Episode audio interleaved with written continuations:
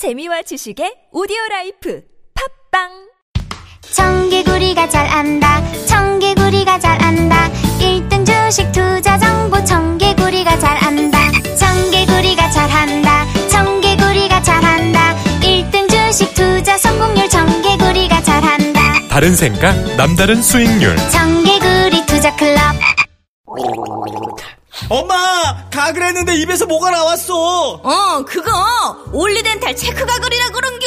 지금 쓰고 있는 가글 사용 후 확인해 보셨나요? 무색소, 무알콜, 무계면 활성제의 올리덴탈 체크 가글은 쉽게 나온 입안의 이물질을 눈으로 확인할 수 있습니다. 딴지마켓에서 판매 중입니다 한글도 남보다 빨리 깨치고 참 똑똑했는데 갈수록 실력이 뒤처지는 것 같아 걱정이에요. 혹시 초등학교 교과서 본 적 있어요? 어려운 어휘가 너무 많아요. 학교에서는 어휘 개념을 하나하나 설명해 줄 시간이 정말 부족하잖아요. 그럼 어떡하죠? 내 아이의 어휘만큼은 내가 책임져야죠. 어휘 공부의 정성. 초등어휘 3천 초등어휘 5천 검색창에 초등어휘 3천을 쳐보세요.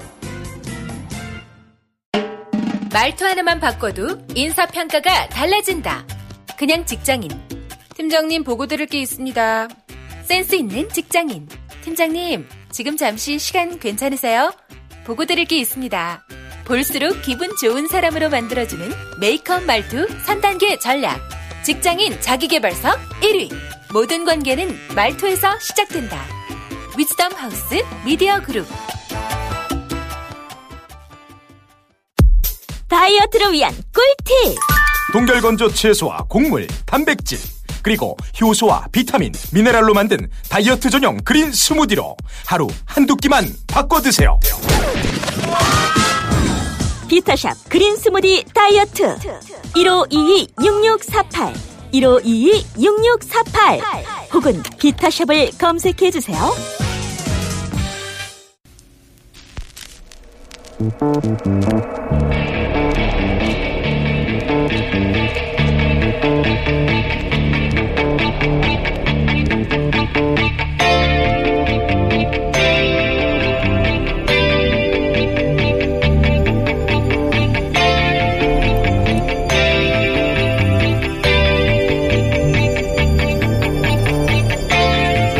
김현준입니다.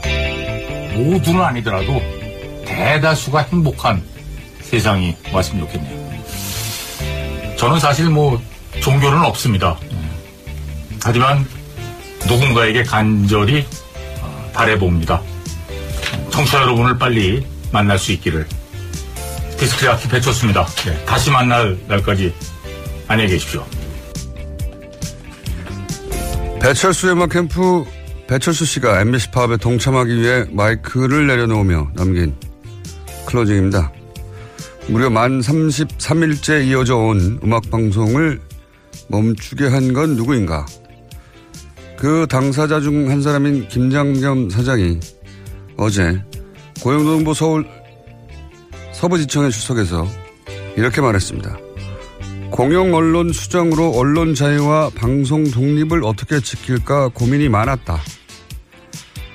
이거 본인이 무너지면 자유한국당이 무너진다고 했다는 분이 할 말은 아니지 않습니까? 배철수 씨의 빠른 복귀를 응원합니다. 김원준 생각이었습니다.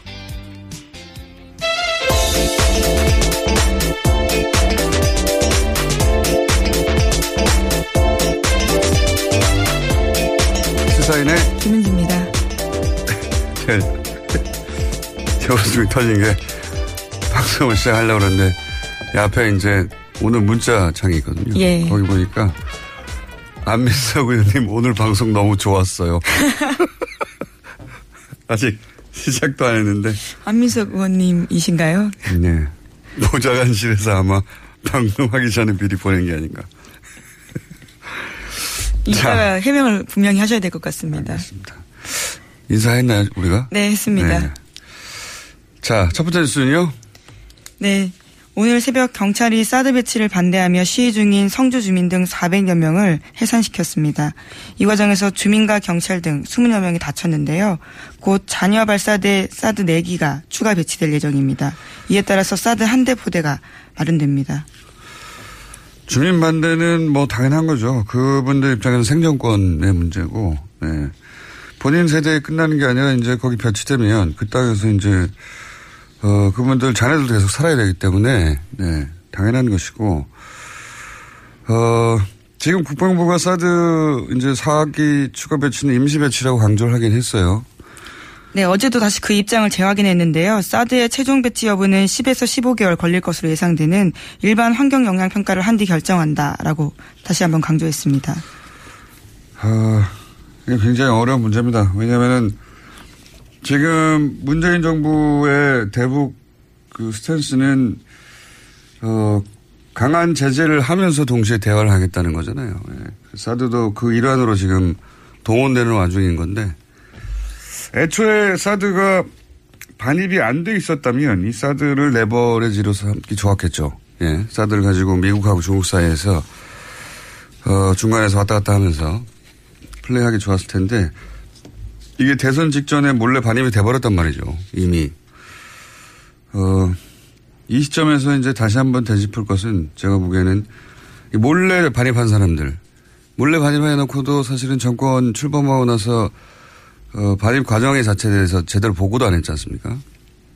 그러니까 이게 사실은 우리 안보를 책임졌던 사람들인데 그 라인에 있던 몇몇이 어, 사실상 미국의 이익을 돕고 그리고 우리 우리 입장에서는 국가적 레버리지 수단 굉장히 중요한 수단인데 어, 그걸 없애버려서 이런 국면에서 커다란 국가적 딜레마죠. 예, 그런 걸 안겨버린 책임을 굉장히 무겁게 물어야 된다고 봅니다. 예. 어, 지금은 사실은 할 수 있는 게 별로 없어 이 국면에서 옵션이 예. 지금 할 수 있는 건 옵션이 확 줄어들어가지고 이미 들어와 있으니까 어, 중국에는 이제 임시 배치라고 말하면서 버퍼를 만들고 국내에도 그렇고 미국에는 이런 식으로 사기를 추가 배치한다고 임시라는 토로 달고 그러면서 환경 영향 평가로 시간을 버는 수밖에 없는 어려운 국면이 됐습니다 현재. 사드 뭐 중국은 반발하겠죠 당연히 여기에 대해서. 네, 즉각 반발했는데요. 즉각 배치 프로세스를 중단하고 관련 설비를 철거하라고 요구하고 있습니다. 광상 외교부 대변인이 어제 발표했는데 지역 전략 균형을 엄중하게 파괴시키고 중국을 포함한 지역 국가들의 안보 이익에 손해를 끼치며 동시에 한반도의 긴장과 대립을 악화시키고 있다라고 주장하고 있습니다. 중국 입장에서는 이렇게 말할 수밖에 없죠. 물론 현재 어, 이 사드 발사되는 깡통이에요. 깡 표현하기를 깡통이라 보통 표현하는데 왜냐하면 발사할 게 없어요. 예. 어, 저는 개인적으로 사드 배치에 반대합니다만은 음, 지금 정부가 취할 수 있는 옵션은 정말 없다는 생각이 듭니다. 그다지 너무 옵션이 이미 들어와 있으니까 옵션이 적습니다. 자 여기서 그 문재인 대통령은 이제 푸틴 대통령과 만나서 이거 어떻게 풀어보겠다고 또 대화를 했는데 그게 쉽지는 않을 거 같죠? 예. 네, 어제 정상회담이 있었습니다. 북핵 문제가 아무래도 가장 큰 이슈였는데요. 북핵 문제를 조속히 풀어야 한다는 데는 뜻을 함께 했습니다. 하지만 방법론이 달랐던 건데요. 문재인 대통령은 대북 제재 강도를 높여야지 북한을 대화의 길로 이끌 수 있다면서 대북 원유 공급 중단에 협조해 달라고 요청했습니다. 그러나 푸틴 대통령은 원유 공급을 중단할 경우에 민간 피해가 발생할 수 있다면서 부정적인 태도를 보였습니다. 그뭐 당연하겠죠. 지금은 단순히 뭐 우리와 러시아의 관계가 아니라 한미일 3국하고 중로북 3국 이게 전선이 만들어진 셈이거든요. 사실은 예, 일정 정도. 어, 그런 전선에서 러시아가 북한을 압박해버리면 이 전선이 자기들도 무너지는 건데 그쪽에서 그럴 수 없겠죠, 당연히. 게다가 어제도 잠깐 얘기했지만 어, 그 중국도 역시 핵을 개발할 때 60년대, 50년대 말 60년대, 64년까지 개발하는 동안 똑같은 경우를 당했었거든요.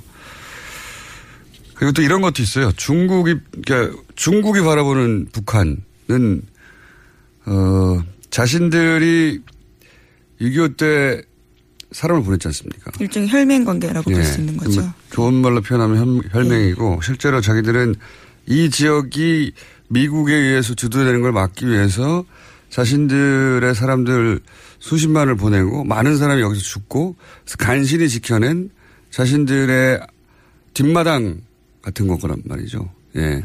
중국 입장에서 보자면. 자기들이 이렇게 어렵게 확보한 뒷마당인데 이걸 어, 미국이 압박한다고 해서 중국과의 관계, 중국과 중국이 북한과의 관계도 다 버리고 그럴 수는 없다는 인식이 또 있어요. 오랫동안 자신들이 지켜온 자기들이 뭐랄까 피를 뿌려서 지켜온 뒷마당이다 이런 인식이 중국한테는 있기 때문에 굉장히 어려운 문제인 것 같습니다. 이런 어려운 국면에 사드까지 이 땅에 들어와 있으니까 이미 그것도 대선 기간 동안 몰래 들어와 있으니까 어, 방송엔 적합한 방, 어, 단어는 아니지만 환장할 일이죠. 예, 적합하지 않습니다. 적합하진 않지만 예. 적절한 표현이 생각이 안 납니다. 그 이상은 환장할 일입니다. 예. 그런 어려운 국면에 처해 있고 러시아도 사실 예상대로 여기서 북한을 더 몰아붙일 수 없다라고 답변을 한 것이고요. 이 가운데 더욱 사태를 어렵게 만드는 것은 또 트럼프예요. 네. 예, 무기 판매와 관련한 이야기들을 계속하고 있습니다. 네, 자기 잘했다는 거죠. 이 어려운 국면에 우리는 지금 전쟁 나느냐 마느냐 이러고 있는데 트럼프는 이제 전쟁 위기를 고조시키는 발언을 계속해서 장사를 잘했다. 어, 이제 이런 얘기를 했어요. 한국, 일본의 군사 장비를 표현도 참 구매하도록 허용할 것이다. 예. 그죠?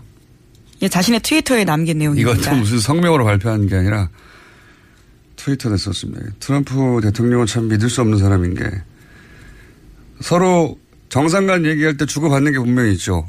어느, 어느 일방이 이익만 보는 거래는 국가 간에 절대 없기 때문에 무기 얘기도 했겠죠. 뭐, 이 기회에 우리가 필요한 것도 사기도 하고 혹은 트럼프 입장에서는 팔기도 하고 그런데 그 상대국 입장 정리가 되기 전에는 서로 조용히 해주거나 묻어주거나 뭐 이래야 되지 않습니까? 보통 이런 거래를 하고 나서는. 근데 그냥 자기가 유리할 때 그냥 트위터에 그것도 틀림없이 모바일 폰으로 몇줄 썼겠죠. 예, 전례도 있는데요. 핀란드와의 무기 거래와 관련해서도 이 똑같은 상황이 있었다고 합니다. 네. 뭐 다른 정상과의 대화도 대화록도 많이 유출됐죠. 실제로 굉장히 이기적이고 어, 즉흥적이고 이걸 이제 우리나라에서는 관종이라고 표현해요. 관종. 그것도 적절한 용어. 뭐 어떻습니까? 예, 관종이 예. 맞는데. 네. 네. 관심에 목말라 하는 일국의 대통령이 국가 간에 어, 은밀하게 이야기된 내용을 바로 당일날 트위터에 쓴다는 건 있을 수 없는 일이거든요. 성명을 발표하는 것도 아니고 상대에 대한 예의나 숙고 같은 건 뭐 전무하는 겁니다. 이건 국가 원수가 아니라 그냥 개인으로도 상대 못할 사람이에요. 제가 보기엔 뭐 이런 사람이 다 있어요. 심지어 구체적인 규모까지 이야기했는데요. 구매 규모는 상당히 증가한 양이 될 것이다라는 내용도 트위터에 썼습니다. 그러, 그러면서 웹체인은 폐기하자고 하고. 예. 그리고 또 군사적 옵션은 첫 번째가 아니다고 또 말을 바꾸긴 했어요. 또 말을 바꾸는 건 한두 번이 아니지만 참 상대하기 나쁜 사람입니다. 믿을 수 없는 사람입니다. 예. 뭐 미국 내에서도 그런 평가를 받고 있지만 상, 그 한국과 관련된 일들이 벌어질 때마다 야 믿을 수 없는 사람이구나 하는 생각을 점점 할 수밖에 없습니다. 자 이런 일들이 벌어지고 있고요 현재 아, 다음 뉴스는요. 예, 댓글 관련된 소식도 계속 전해드리고 있는데 이번에는 군 관련입니다. 2012년 국군 사이버 사령부의 정치 댓글 공작에 대한 재조사가 시작됐는데요. 이 와중에 군의 최초 수사 때 조직적인 증거인멸이 있었다란 증언이 나왔습니다. 2013년 의혹이 불거지고 국방부가 조사에 착수하자 곧바로 증거인멸이 시작됐다라는 건데요. 한번 폭로한 적이 있는 김기현 씨, 그러니까 댓글 부도인 심리전단의 당시 총괄계획과장을 지냈던 사람의 증언입니다. 이건 이제 어, 수사를 하려고 했더니 증거를 인멸하기 시작했다는 증언인데 어, 요 증언은 저희가 KBS 취재를 했던 해당 기자가 3부에 나와서 잠깐 직접 전하기로 하겠습니다. 자, 다음 뉴스는요. 네, 관련된 뉴스, 뉴스 가 또 있는데요. 사이버사가 2012년 2월 달에 김관진 당시 국방부 장관 결재를 받아서 A4 용지 5장 분량에 2012년 사이버전 작전 지침을 청와대에 보고했다라는 내용입니다. 이깁 군사 기말인 이 문건에는요, 19대 총선과 18대 대선 등 급변하는 정세에 맞춰서 사이버 심리전을 계획해야 한다라는 내용이 있다고 합니다. 저는 이 문건이 하나씩 나올 때마다 아니 군이 왜 총선과 대선을 걱정하면서 심리전을 준비합니까? 이 군대가 아니었어요. 이 보수 정권이 맨날 안보 안보 하는데 이게 무슨 안보예요. 권력이 어, 자기 권력을 놓지 않으려고 예. 국정원이고 군이고 다 심부름 센터를 만든 거 아니에요. 그게 이제 문서로 그런 심증만 있다가 문서로 이제 하나씩 나오는 거죠. 군이 왜 19대 총선 18대 대선을 대비해서 심리전을 계획했다고 그걸 청와대 보고를 해요. 예. 국방장관 결재를 받아가지고. 참네. 그런데 그때 참여했던 그 책임자들 사이버 사령부는 집행유예. 예. 예, 당시에 사령관들 같은 경우에는요 집행유예와 선고유예를 각각 예. 받고 있는 상황입니다. 아직 2심이 계류 중이긴 한데 1심에선 그렇게 아주 낮은 형이 나왔습니다. 예. 뭐 죄도, 죄도 아닌 것이죠, 이건. 집행유예. 자, 그런 문서들이 나오고 있습니다. 자, 다음 순요. 네, 검찰이 2011년 KBS의 민주당 도청 의혹 사건에 대해서 재수사에 들어갔다라는 겁니다. 2011년 KBS 장모 기자가 민주당 대표회의실을 몰래 녹음해서 한성교 당시 한나라당 의원에게 내용을 전달했다라는 의혹인데요. 당시 보도 책임자였던 고대영 사장은 2015년 인사청문회에서 해당 의혹을 부인한 바 있습니다. 하지만 지난 6월 달에 언론노조 등이 다시 고발장을 냈고요. 검찰이 재수사에 착수한 겁니다. 좀 오래된 뉴스인데 이것도 역시 이명박 정부 시절이에요. 예, 이명박 정부 시절에 어, 야당이 대표실에서 야당이 모여서 이제 회의를 하는데 그거를 이제 KBS 모 기자가 몰래 녹취를 했고 그거를 여당의 의원한테 건네줬다는 거죠. 예. 그래서 그 내용을 그대로 읽었습니다. 한성교 네. 의원이요. 그래서 이게 도대체 어떻게 알았냐 하다 보니 뭐 그때 뭐 벽치기라는 얘기도 나오고 예, 벽치기라는 건 기자들이 이제 못 들어가니까 벽에다가 귀를 대고 원시적인 방법으로 아주 예. 기가 좋아야지만 가능한 예. 내용이죠. 그렇게 했다고 했다가 결국은 알고 봤더니 이제 몰래 녹취를 한 것으로 드러났는데 증거가 없다고 해서 무혐의, 무혐- 무혐의가 됐죠 그때는. 그러니까 뭐 앞에 이어지는 뉴스라고 봐요. 예. 국정원도 어, 정권, 권력이 자기 정권을 지키기 위해서 동원이 됐고, 군도, 어, 선거에 이런 식으로 개입을 했고, 공영방송의 기자도 사실은 야당 도, 도청에, 도청원에서 여당에 제공하고 뭐 이런 일이 있었던 거죠. 예. 예, 그래서 당시 그- 그 해당 기자한테 자택 압수수색까지 들어갔었는데요.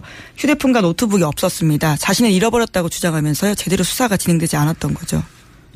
뭐 잃어버렸을 수는 있습니다만 절묘하게 잊어버린 거죠. 예. 어쨌든 그래서 다 위야무야된 사건인데 따지고 보면 또 굉장히 또 큰 일인 거죠. 예. 공영방송 기자가 야당을 어 몰래 도청을 해서 그걸 여당 중진 의원에게 주고 그걸 또 공개해서 공격하고 뭐 이런 일들이 있었다는 거죠. 예, 도청 자체도 큰일인데요. 정치 개입까지 했다면 정말 정말 큰일인 거죠. 그럼 군도 예, 국정원도 공영방송도 그런 일들에 다들 동원이 됐었다. 이런 뉴스로 들으시면 될 것 같고 자 벌써 2, 3분밖에 안 남았네요. 브리핑할 시간이. 자 또 어떤 일이 있었습니까? 네, 한국 항공우주산업 그러니까 카이에서 부정취업 청탁이 있었다라는 내용들이 나왔었는데요. 여기에 부정취업 청탁을 했던 사람의 이름이 특정됐습니다. 이정현 전 새누리당 대표 친동생인 2학년 YTN 콘텐츠 제작팀 부국장인데요. YTN은 이 부국장에 대해서 대기 발령을 내렸습니다. 그렇군요. 이정현 전 새누리당 대표 친동생 이모 YTN 부국장이 조카를 하필이면 또 그 지금 문제가 되는 카이에 예, 한국 항공우주산업 카이에 부정 입사시켰다는 의혹이 제기됐는데 방송국에서 의혹 제기만으로 대기 발령을 내지는 않는데 보통 예, 대기 발령을 냈다는 건 방송국 내에서 문제가 됐다는 얘기네요. 제대로. 네, 수사가 진행되면 그에 따라서 인사 조치도 밝기로 했다고 YTN이 밝히고 있습니다. 이분이 그 노정면 뭐 기자라든가 그분들한테는 자리를 주면 안 된다 이렇게 말했던 그분 맞죠? 네, 그래서 노조에서는요, 네. 소위 적폐 인사로 규정하면서 문제 제기해왔던 인사입니다. 그러니까요. 그 해직 기자들 복직하면 자리를 주면 안 된다 뭐 등등의 발언을 해서 문제가 됐던 보도를 내가 본 적이 있는데 그분이 이제 이렇게 연루된 거군요. 네. 알겠습니다. 방송국에서도 이런 일이 있고요. 또 다음 뉴스는요. 네, 도널드 트럼프 미국 대통령이 현지 시각으로 5일에 다카 프로그램을 폐지한다고 공식 발표했습니다.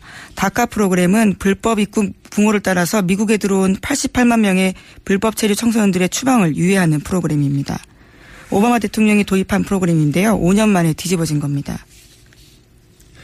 이게 이제 이런 거거든요. 아이들은 잘못이 없다 이거거든요. 한가 한마디로 이 어, 다카 프로그램의 정신이란 건 부모들이 뭐 예를 들어 먹고 살기 위해서든 어떤 이유에서든 어 불법으로 체류하고 있다. 어떤 뭐 비자가 끝 만료됐는데도 계속 체류하고 있다든가 그렇다고 해서 부모들을 추방할 수는 있지만 아이들은 아무것도 모른 채 왔잖아요. 혹은 와서 낳은 아이들도 있어요. 예. 아니면 두세 살 때 온 아이들도 있고 이 아이들은 이미 뭐 미국에서 미국 교육을 받고 미국인이 돼버렸거든요. 이 아이들은 아무 죄가 없다. 그러니까 인도주의적 차원에서 어 유예하자 추방에 대해서 뭐 이런 프로그램이고 사실 유럽에도 많이 있어요. 네, 최소 5년을 살면 드리머라고 이름을 불러주면서 그런 네. 추방을 유예하는 거죠. 그래서 이제 불법을 저지르지만 않으면 죄를 짓지만 않으면 어뭐 취업을 할 기회도 주고 그렇게 프로그램을 만들었는데 이제 오바마 때 만들었는데 유럽에서는 이미 지- 이런 게 있었었고 근데 이제 미국에서도 오바마 때 이게 만들어졌는데 다카 프로그램이라고 이걸 트럼프가 이제 어 다 상관없다 다, 상- 다 나가라 그냥 다카 프로그램이 불법이라고 주장하면서 지난 네. 대선에서도 공약을 했고요. 그래서 지금 6개월 동안의 폐지 유예 기간을 가지고 의회가 후속 입법 조치해달라고 이야기했습니다. 그러니까요. 이게 이제 이 인원들 중에는 사실은 미국 자체가 이렇게 해서 만들어진 나라 아닙니까? 이민자의? 나라죠. 네. 자기들끼리 처음에 와가지고 인디안한테서 땅 뺏어서 만든 나라잖아요. 트럼프, 트럼프 본인도 이민자예요. 예. 아버지 세대지만. 가족들이 다 그렇죠. 독일에서 그것도. 본인이 독일에 왔다는 건 숨겼죠, 처음에는. 예. 재밌습니다. 트럼프 대통령. 몹쓸 사람입니다. 제가 보기엔. 저는 뭐, 정부에 있는 사람도 아니고, 제 생각이 그러니까 그냥 말할 텐, 말할 수 있죠. 예. 몹쓸 사람입니다. 제가 보기엔 아주. 자, 아, 오늘 여기까지 될것 같습니다. 시사인의 김은지였습니다. 감사합니다. 모닝똥? 제겐 사치였죠. 내가 토끼인지 토끼똥이 나인지 내가 변을 본 것인지 변을 당한 것인지 나는 바나나이고 싶다 간혹 구렁이이고도 싶다 미궁 대장사랑 추억 미궁 대장사랑이 찾아드립니다. 혈중 콜레스테롤 개선과 배변 활동에 도움을 주는 건강기능식품입니다. 검색창에 미궁 대장사랑 미궁 장사랑 이름 바꿨어요. 프로바이오틱스 12종 추가. 미궁 대장사랑. 골반 잡자 바로 잡자 바디로직 허리 통증 바로 잡자 바디로직 몸매 교정 바디로직 자세가 좋아지는 골반 교정 타이즈 바디로직 검색창에 골반 교정 바디로직 삐딱한 남성 골반 허리에도 역시 바디로직입니다. 바디로직의 효과를 못 느끼셨다면 100% 환불해드립니다. 자세한 환불 조건은 홈페이지를 참조하세요. 아, 또 떨어졌어. 너 또 입사 시험 봤어? 아니, 차량용 핸드폰 거치대 말이야. 여러 개 사봤는데 실패의 연속이야. 떨어지고, 시야 가리고, 운전석에서도 멀고, 뭐 좋은 거 없을까? 싼 것만 찾으니까 그렇지. 제대로 된 거 하나 사서 편리하게 쓰는 게 더 낫지. 그런 게 있어? 그럼 있지. one, two, three 할 때 two. 힘 세다 할 때 힘. 투, 힘. 투 힘? 두 배로 힘이 세다는 건가? 네이버 검색창에 투 힘을 검색해 보세요.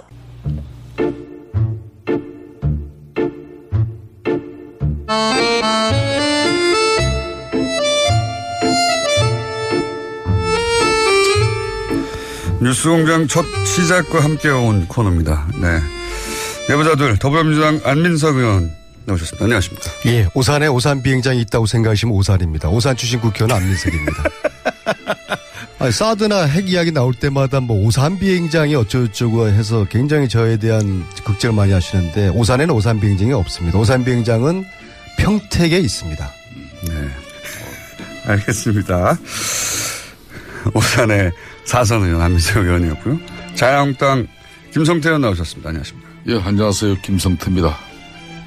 어, 추가 인사는 없나요, 오늘? 저는 뭐 항상 안 했지 않습니까? 네.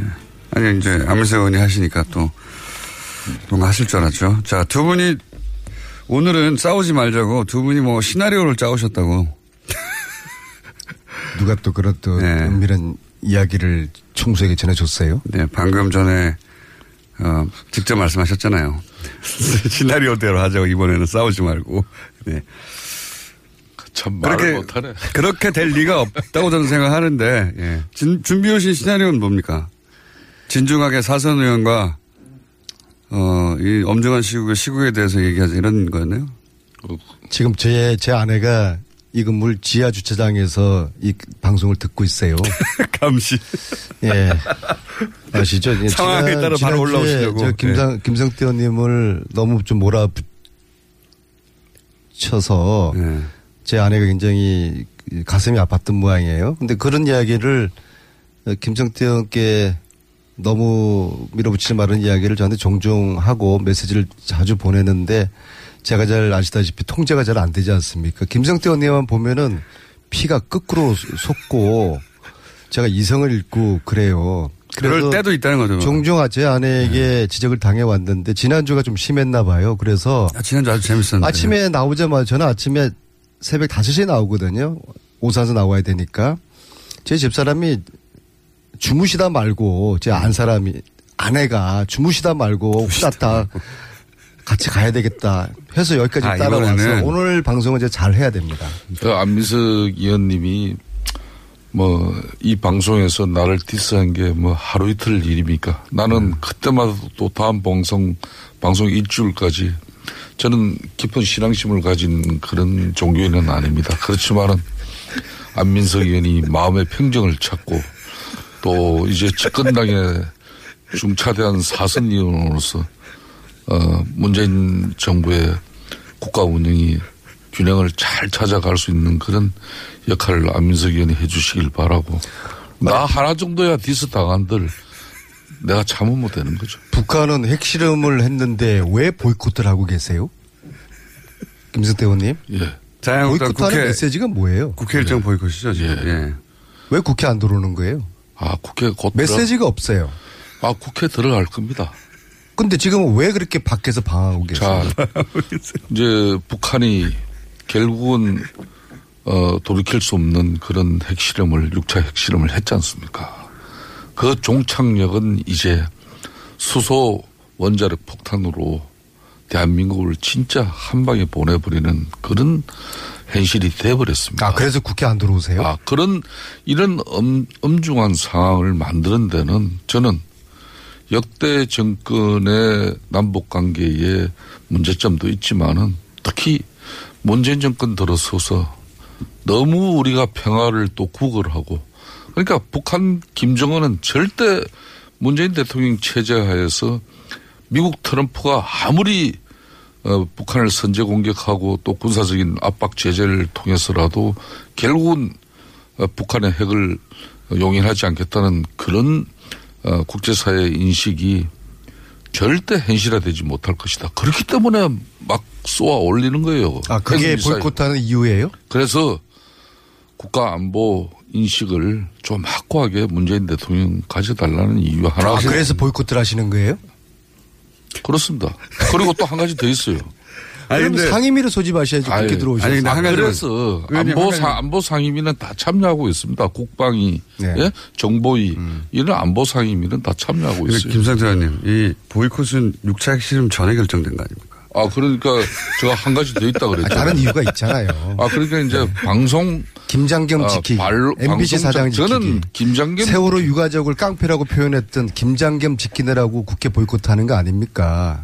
저는 북한이 지금 핵을 쏘고. 난리인데 음.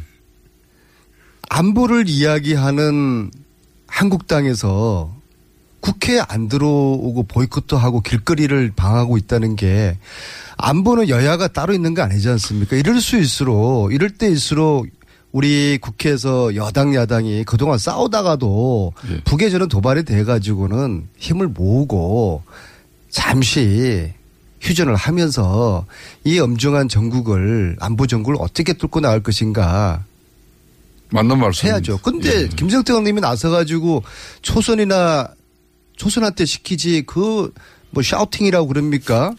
국회에서 그 과함 지르면서 선창. 네, 선창. 피켓일 때 선창. 그거 정말 지금 안 제. 눈, 제가 보고서 제 눈을 의심을 했어요. 저분이 제가 평소에 알고 있는 이거 시나리오 맞습니까? 근데 이렇게 하는 거? 없어요.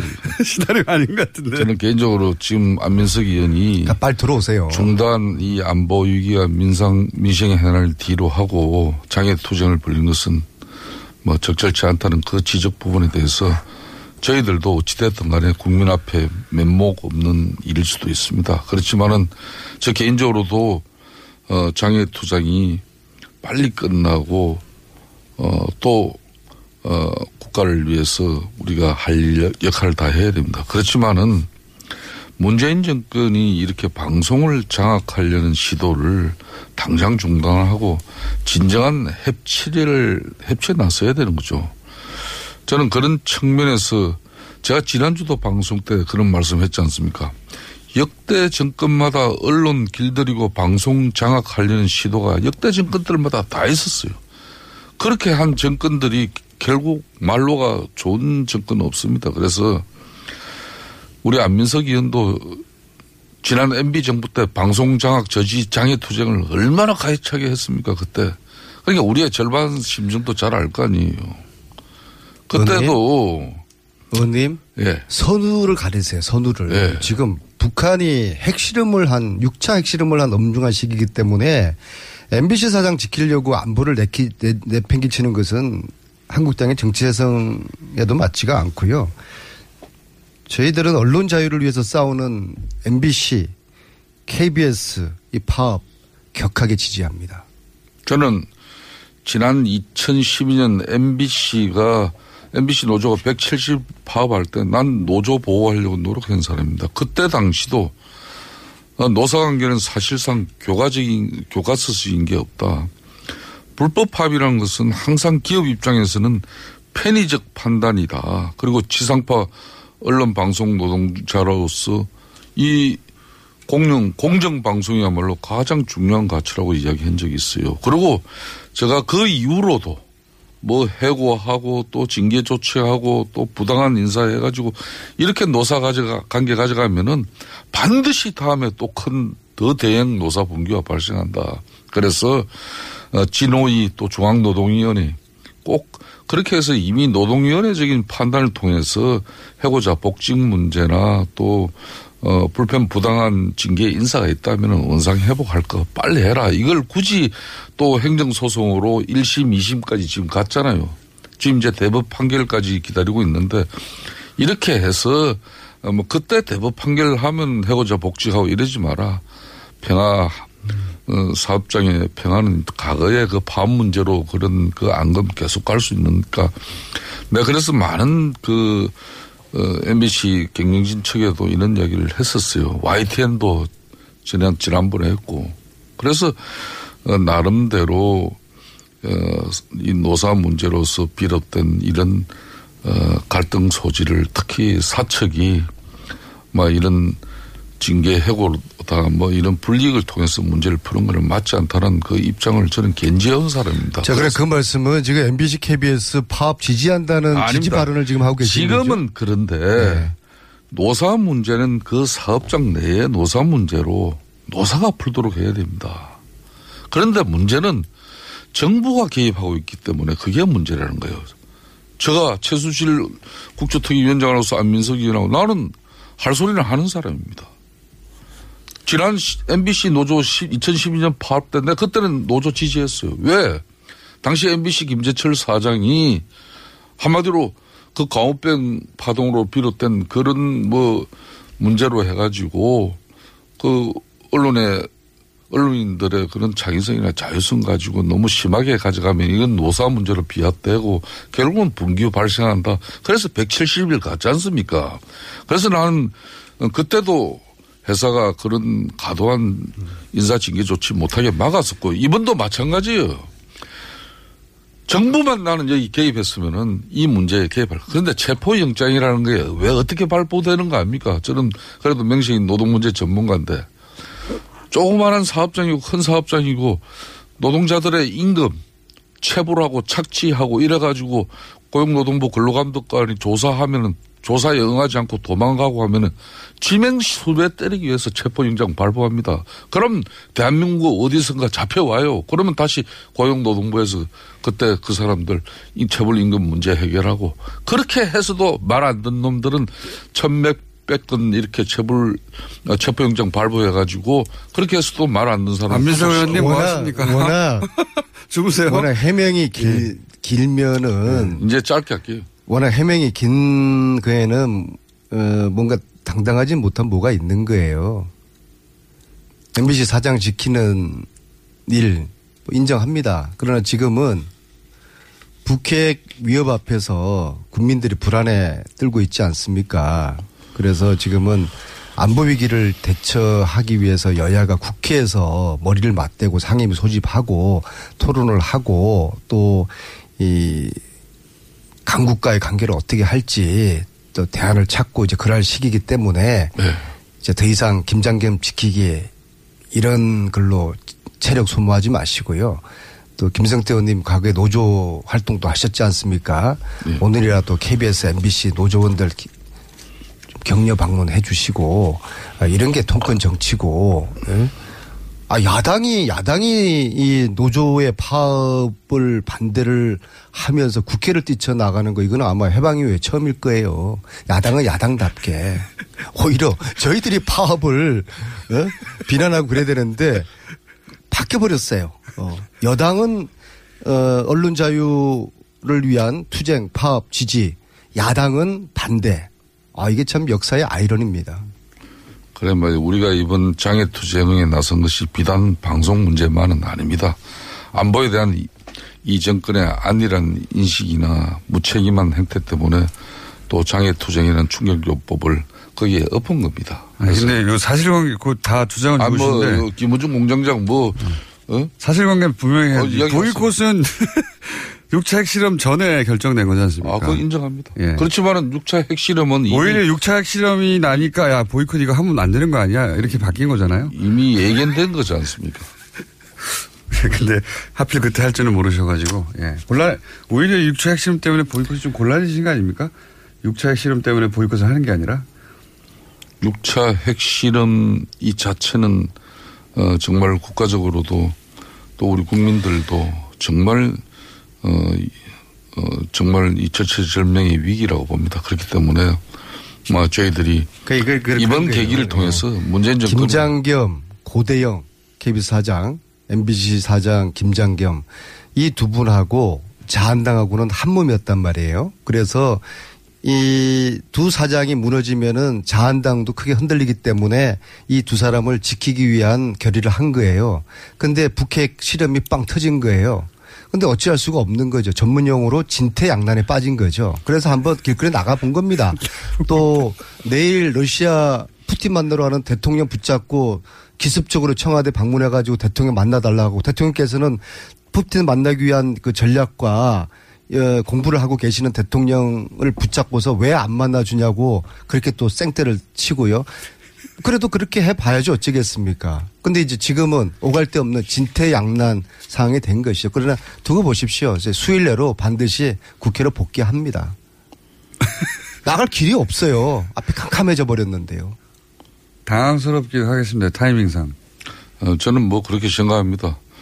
문제는 지금 현재 정권이 앞장서서 정치를 좀 앞뒤를 보고 정치하세요. 어. 전략도 좀 세우시고 이렇게 장- 자충 우동 우동식의 정치하면은 저희들이 할 게 없잖아요. 안민석 의원님, 네? 내가 상대가 워낙 못해서 상대가 실점을 해버려서 이게 게임이 끝나버리면은 저희들이 할 게 없잖아요. 안민석. 상대가 좀 제대로 체력을 갖추고 플레이를 제대로 해야지 우리도 경기할 맛이 나는데 상대가 이렇게 죽을 쓰고 이 아무리 자충 운동을 해버리면은 우리는 뭐, 뭐 합니까 우리는. 아니, 아니, 여기 아무리 국회가 아니지만은 발언 순서를 지키세요.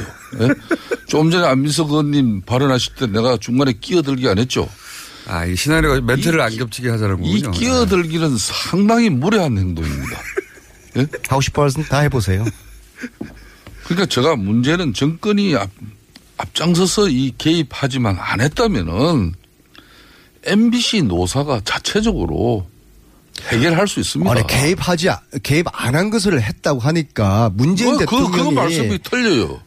언론 자유를 침해 절대 이- 하지 않습니다. 저희들은 보수 정권하고 틀려요. 이호성 방통위 위원장이 MBC는 MBC 사장은 정권이 임명하는 자리가 아닌데 사장을 해임시킬 수 있다 이렇게 한 게 바로 방통위 위원장 아닙니까? 이게 개입 아니고 뭡니까? 이런 행위들이 언론인들이 스스로 공영 방송의 신뢰를 되찾아야 된다. 이것은 문재인 대통령께서 수차례 발언한 이렇게 것이고요. 하세요. 오늘 난 이제 저희들의 언론 자유의 의지를 믿어 주셔야 되는데 이것을 막무가내로 정권이 개입했다.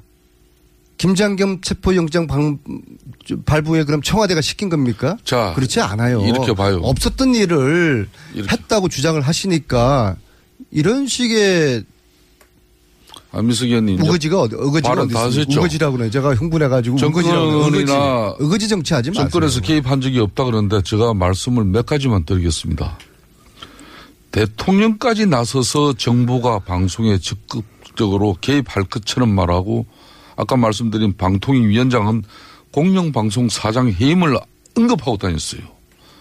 청와대는 또 한술 더 떠서 방통위를 통해서 방송사를 거칠게 다룰 수 있다고 엄포까지 놓지 않았습니까? 그리고 집권당인 민주당 의원들은 공식적으로 KBS, MBC 사장 퇴진하라 입장 냈지 않습니까?